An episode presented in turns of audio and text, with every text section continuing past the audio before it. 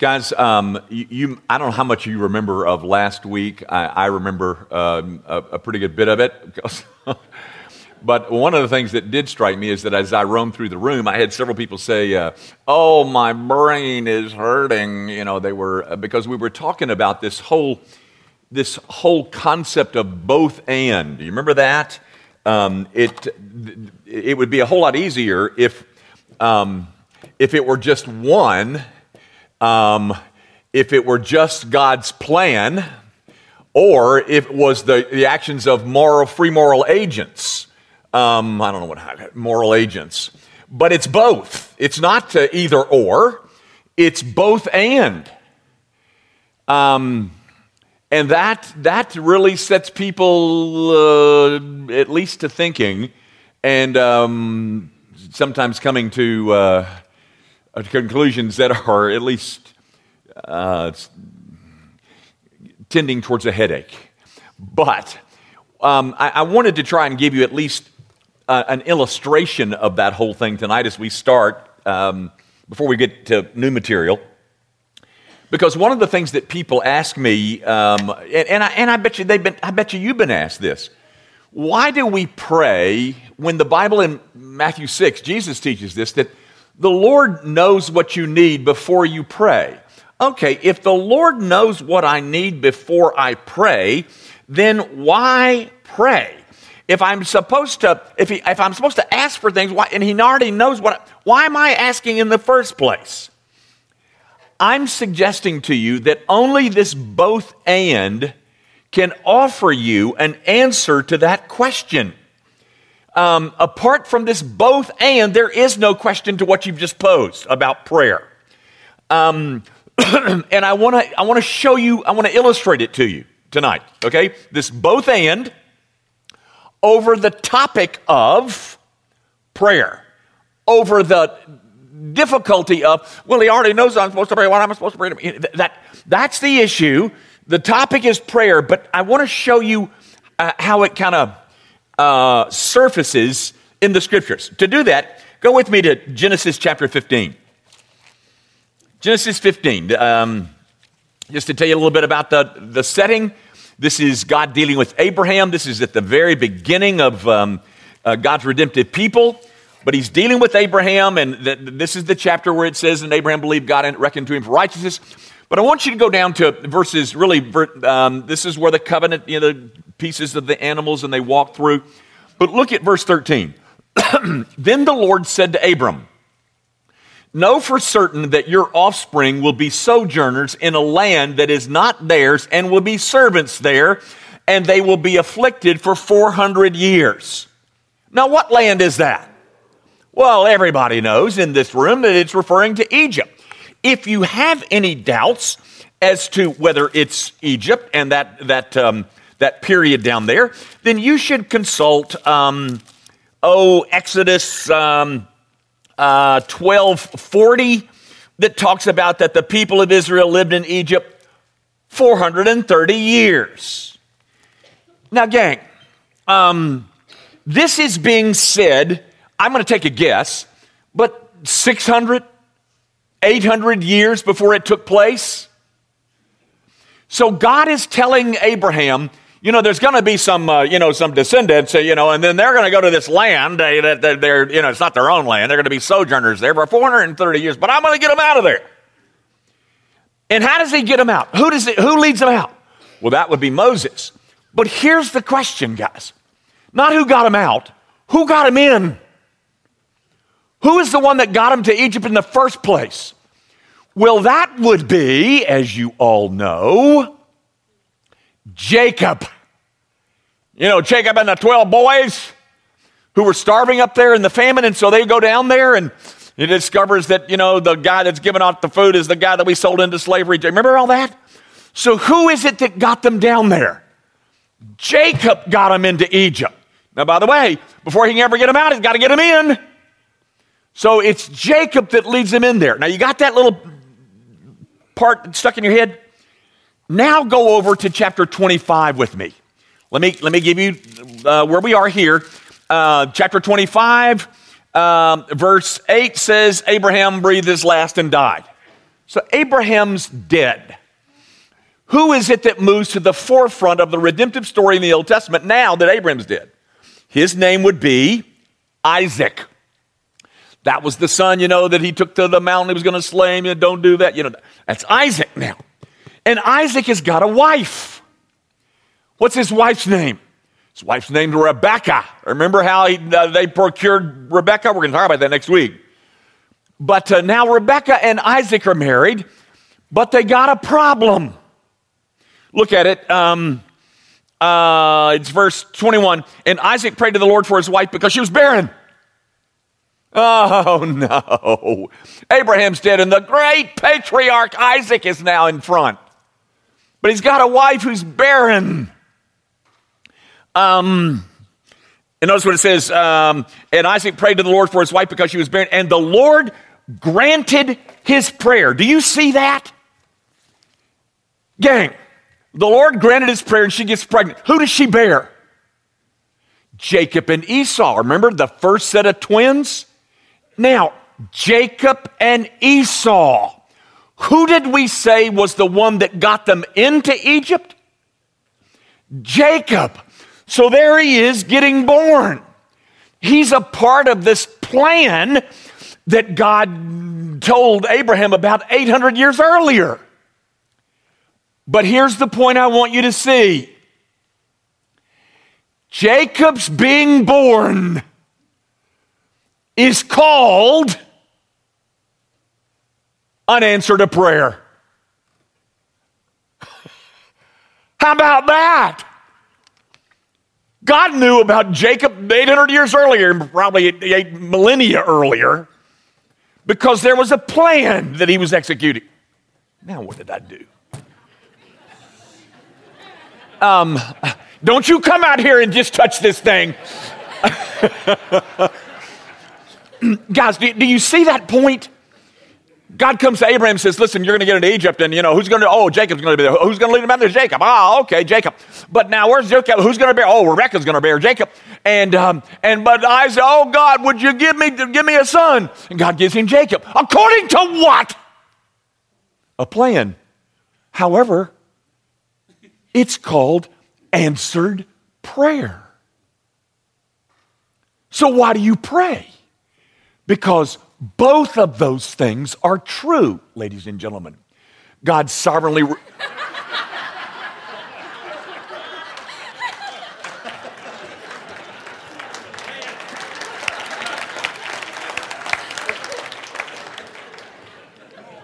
Don't laugh at this. okay, I mean, do, do you see that, guys? The plan that is established and articulated and defined in chapter 15 uh, unfolds in chapter 25, but the scriptures itself calls it the result of Isaac having wrestled with God in prayer. There they are. Both of them. God's plan and man's moral free agency. You need to pray, even though God knows what you need. That's what you're seeing right here. That's what unfolds, folks. So you, your, your little brain may go, pow, okay, but that doesn't change what the Bible presents. That two things are, are both true, and we'll figure it out in eternity perhaps. But the plan and answered prayer, all in the same story. All right. Now, um, that really is a reference to things last week. Tonight we move back to, or we're moving back to the whole issue of providence, or we're still there, and we got probably one more week, maybe next week, Lord willing. Um, but tonight I'd like to talk to you about some applications. How, how does believing in the providence of God, how does affect your soul. Over what matters is it important that you um,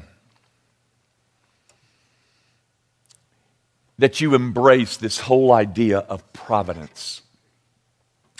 Thomas Watson is a name. Well, um, is a name that you probably haven't heard of. I brought a four-volume set by Thomas Watson just to let you know this guy was a dude. These are all by Thomas Watson. He was a Puritan. Um, he writes a book on the Lord's Prayer, a, a book on uh, the Beatitudes, on the Ten Commandments, and then on, he writes uh, a book on the Shorter Catechism. Um, well respected, but um, uh, Thomas Watson called Providence the Regina Mundi. That's an I. Regina Mundi, the queen of the world. Um, that the whole idea of providence was, it is the Regina Mundi. She is the governess of the world. Um, listen to what he has to say. It is the eye that sees and the hand that turns all the wheels in the universe. God is not like an artificer that builds a house and then leaves it, but like a pilot, he steers the ship of the whole of creation.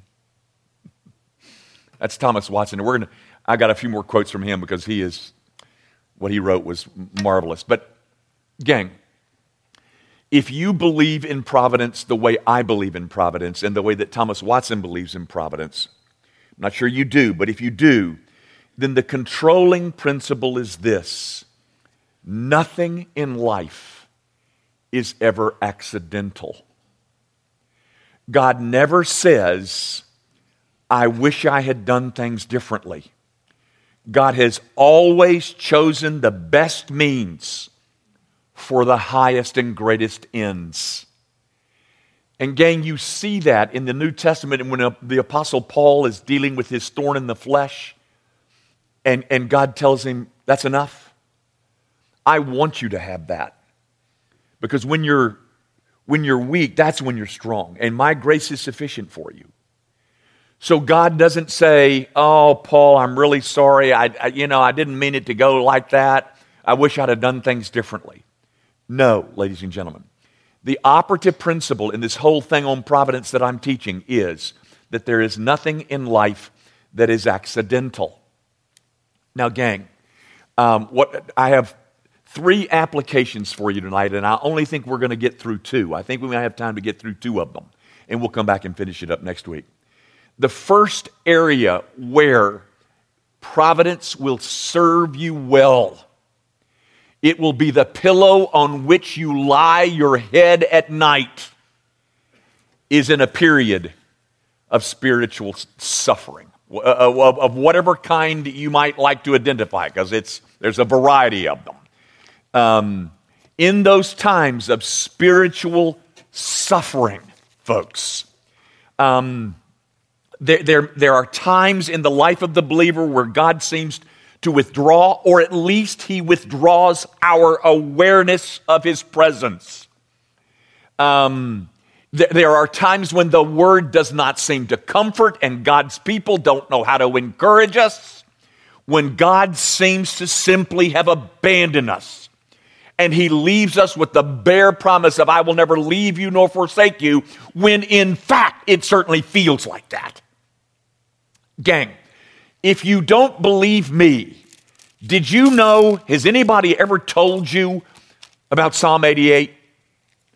Well, folks, you don't need, I mean, you can, you can read it all you like, but I hope you will. But, gang, of all the, the, the uh, this is the only psalm that I know like this in the, in the psalmody. Um, but there's not one ray of light in it. It doesn't close on the last verse, oh, but I have victory in Jesus. In fact, the last word of Psalm 88 is the word darkness. My companions have become darkness. Listen to these things that, that um, um, uh, he says. Um, you have me in the depths of the pit, in the regions dark and deep. What? You put me there. Here's another statement Oh Lord, why do you cast my soul away? Why do you hide your face from me? and then the psalm ends I'm still in darkness. Folks, it's what our spiritual forebears used to call the dark night of the soul.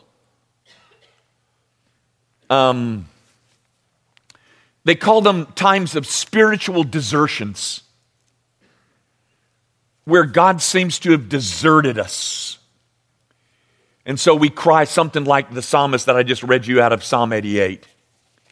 Now, gang, in those times of spiritual suffering, hear me, I know of no other way out of those Psalm 88 times.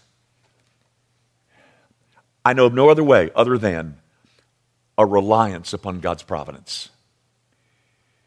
Gang, our present circumstances, despite what they may appear to be.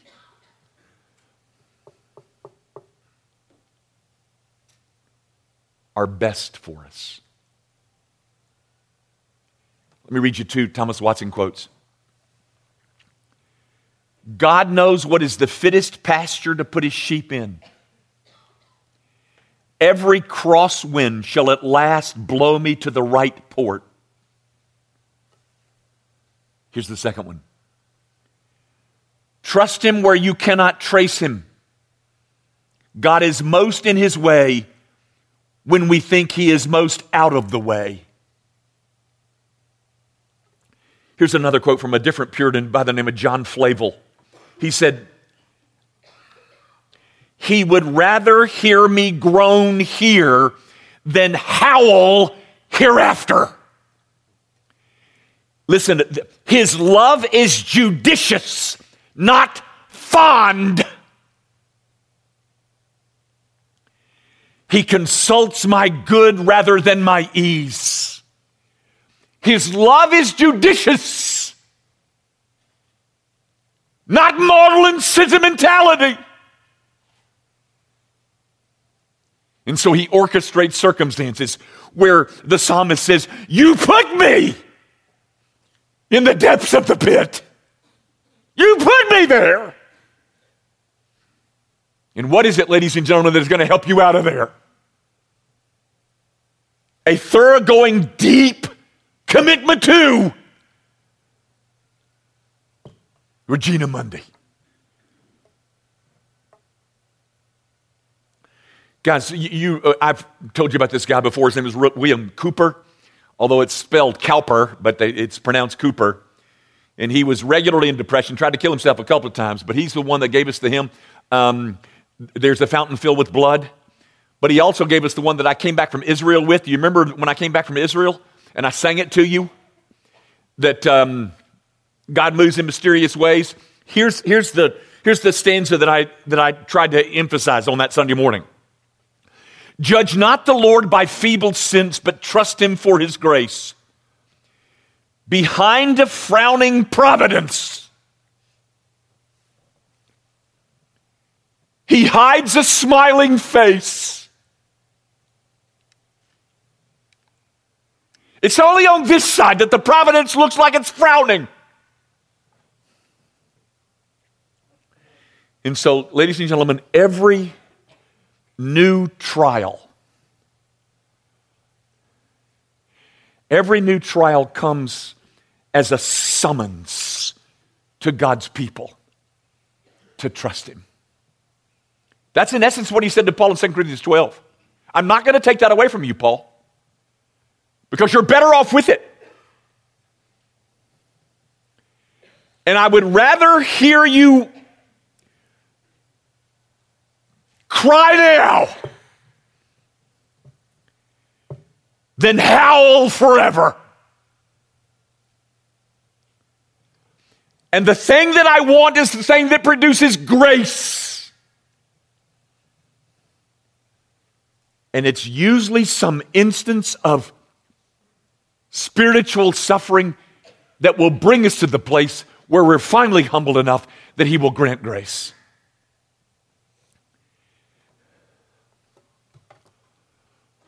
When we learn to kiss the rod, he will put it away. And what will allow you or enable you to kiss the rod? Regina Mundi. Gang, God's universal purpose in the midst of all Christians in their suffering is that you and I might find more contentment in God and less reliance on self and the world. Everything that He authors in our life is so that it can produce more contentment in Him than this continued madness of a pursuit of reliance upon self and the world.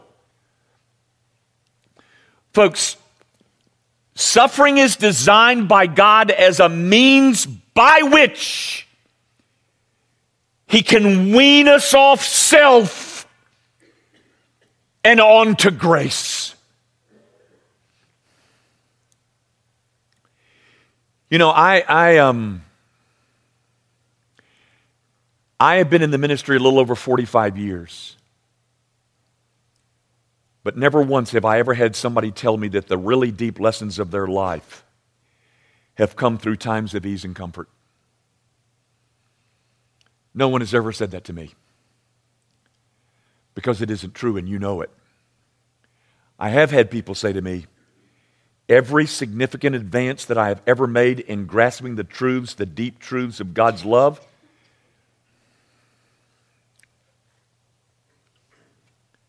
have come through suffering.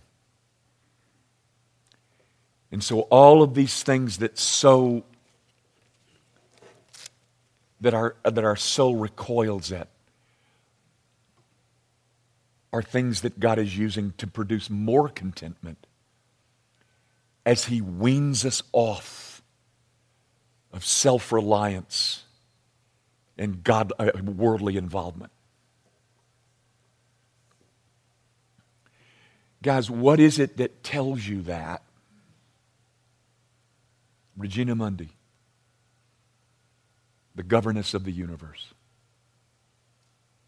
Providence. There has never been, nor will there ever be, something that happened to you accidentally. And behind that frowning providence, if you trace it far enough, you'll find a smiling face. God, as He weans His people off of this pursuit of self advancement. Now, guys, that's the first place where I think providence, I'm trying to apply providence. It's the first place where it will help you as your soul aches, you can remind, you can take comfort in those things, I hope. Here's the other one. Here's the second one. I've got three, but as I said, we'll probably get to only two tonight. The other place that providence will help you is in forgiveness. Not forgiveness that you get from God, but in forgiveness that you need to grant to somebody else. It is God's providence that allows us to take steps towards forgiveness. Let me tell you a story that I, I, think will illustrate the whole thing. When we were still in Ocala, and I don't know how long we've been there, we, I, I, I couldn't have been much beyond 31, 32 on a Saturday night, I get a phone call, you know, and I like to go to bed early on Saturday night. Actually, I like to go to bed early every night, but I, I really like to go to bed early on Saturday nights. And the phone call came about 10 o'clock. It wasn't hugely late, but that's late on a Saturday night for me. And on the other end was a woman who was screaming. And she was saying, in fact, I had never met her, at least at that moment. She's, and she's screaming at me, You've got to go get my husband. You've got to go get. And I don't even know how she got my name. I'm sure somebody told her about anyway, but she called me and she said, You've got to go. And I, I said, She told me who she was, and um, her name was Kitty. His name is Jimmy. Kitty and Jimmy Johnson. And Jimmy Johnson was out in this honky tonk, pretty close to my house, drinking himself into, himself into oblivion. And here's why he was doing that Jimmy and Kitty had both been married once before. In a previous marriage, Jimmy Johnson, who, by the way, went on to make a fortune. I mean, um, in Florida, did you know that mobile homes is a big, a big industry down there? Did you know that? I mean, just go down there. Well, what he, you know, these mobile homes have to go down the highway and they go down on tires and axles. And he would get under these mobile homes and pull out the axles and refurbish the axles and resell them. Made a fortune. But I, that was a little bit later after this. but um, you got to go get my husband. Jimmy, they'd both been married before, and Jimmy had a daughter who was 10 years old. At least at the time, she was 10 years old. And they, Jimmy and Kitty had had another child, and the child was 18 months old. So they had a child 18 months and another child from a, Jimmy's previous marriage who was 10. On one particular day, they, I mean, they had a beautiful home, swimming pool. On one particular day, the little girl, and I forget her name, the little girl goes in to change her jeans. And the 18 month old found the pool and drowned. And that was like on a Thursday, and this was on a Saturday night that Kitty was calling me saying, You've got to go get my. And I went out to this bar, and I'm, I can't remember the, whether I went in. It seems like I didn't. And that he, I met him in the parking lot. He got in the car and he was drunk. And I took him home and said, We'll meet tomorrow, which we did and developed the fastest of relationships. But you can imagine, I, I, I, I hope, how Kitty despised that little 10 year old. That little 10 year old cost her her 18 month old. Um, and so the process began of trying to help Kitty see the need to forgive this little 10 year old. Every time we were together, and we were together often, Jimmy Johnson couldn't get enough of truth. And Kitty was not far behind him. But I would go out to his office and we would study the Westminster Confession of Faith. And, I, and he, this man was blowing and going corporately. And everything stopped when I got there. Not because I was special, but because he was so hungry for everything. So we kept meeting with Kitty. One year, two years, three years, four years, five years. You know, I said she was 10. I think she was 12. I think she was 12. The little girl was 12. Because at about age, when she was graduating from high school, she had decided she was going to join the Air Force. The little girl. She was like 17 or 18 now. And I was sitting with Kitty at a pizza joint. It was just me and Kitty. And telling her again that she had to forgive her 17 year old. And she said to me, I want to get there. How can I get there?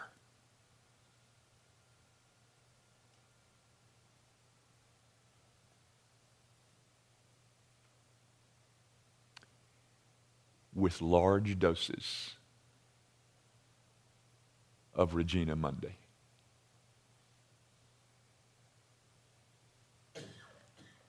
Over and over and over again, reminding myself that the God of all grace did not slip off his throne when my 18 month old died.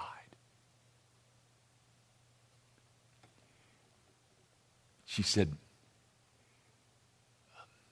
I'm not sure, but I've got to get there. And I said to her, Kitty, I, I get that. As long as we agree about the goal, and the goal is forgiveness. I remember dealing with a woman in Florida, and she'd been married to the same man for 25 years. And on their honeymoon, they were in some city that was having a parade. And um, as the parade went down the street, these little, I don't know what they call them, uh, majorettes, I guess, were tossing the batons, and, and she was in a skimpy outfit. And the husband said something about the girl in the skimpy outfit. And 25 years later, she's still holding that grudge.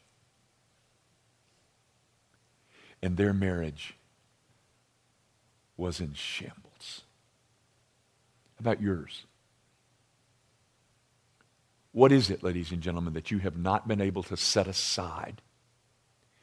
What anger is it that you cannot get over?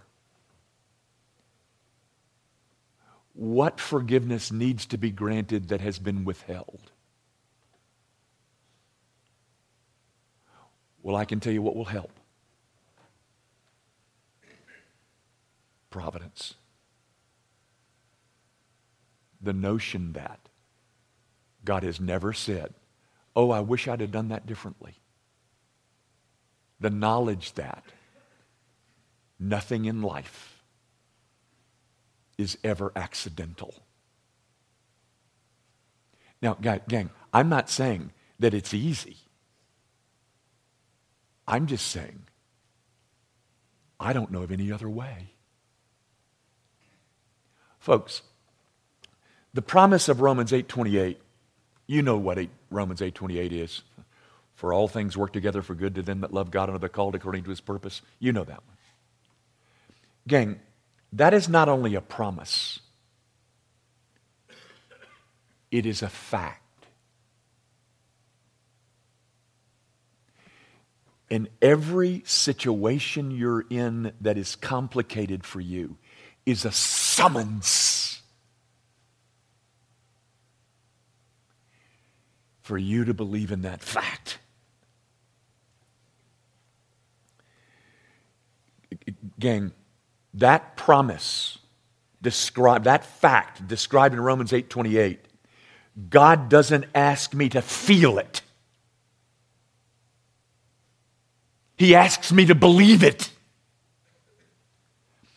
Ladies and gentlemen, I am not what I feel. I am what God tells me I am.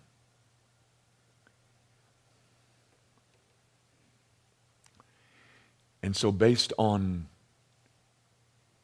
the beauties of Regina Mundi, the governess of the universe, I get through it. It takes a while.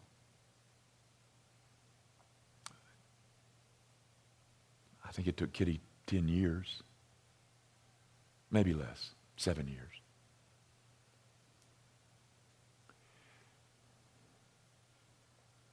But without a solid commitment on your part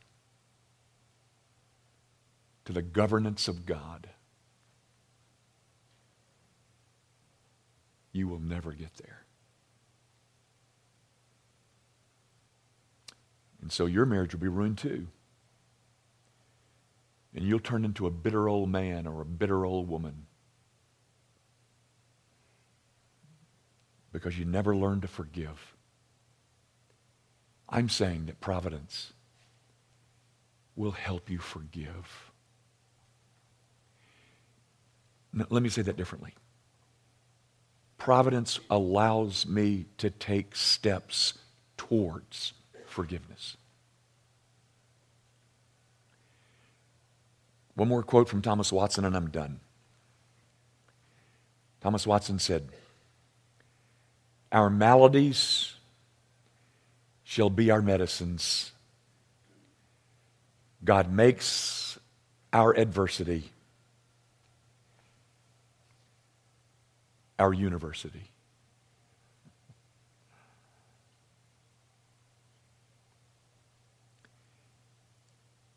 All because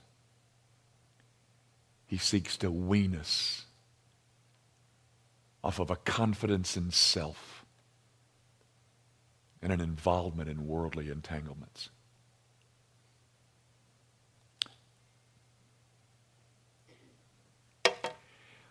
Our Father, would you, um, would you refresh your people with these thoughts? Would you, um, would you allow them to see that Christianity is not simply about thinking,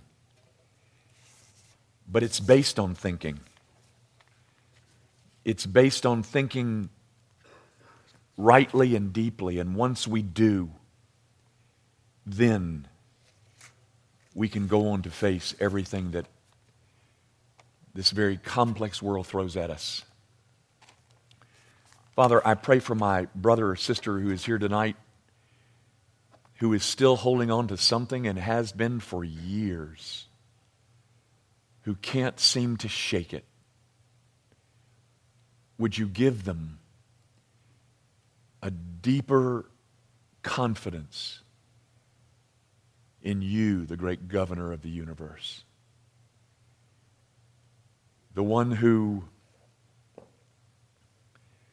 has a plan for all things and at the same time asks me to trust him and obey him and to make decisions and choices that will reflect that I belong to him. That you plan but it, does ne- it never excuses me from acting in faith as a response. Might your people be refreshed by those reminders? And we ask it, of course, in Jesus' name. Amen.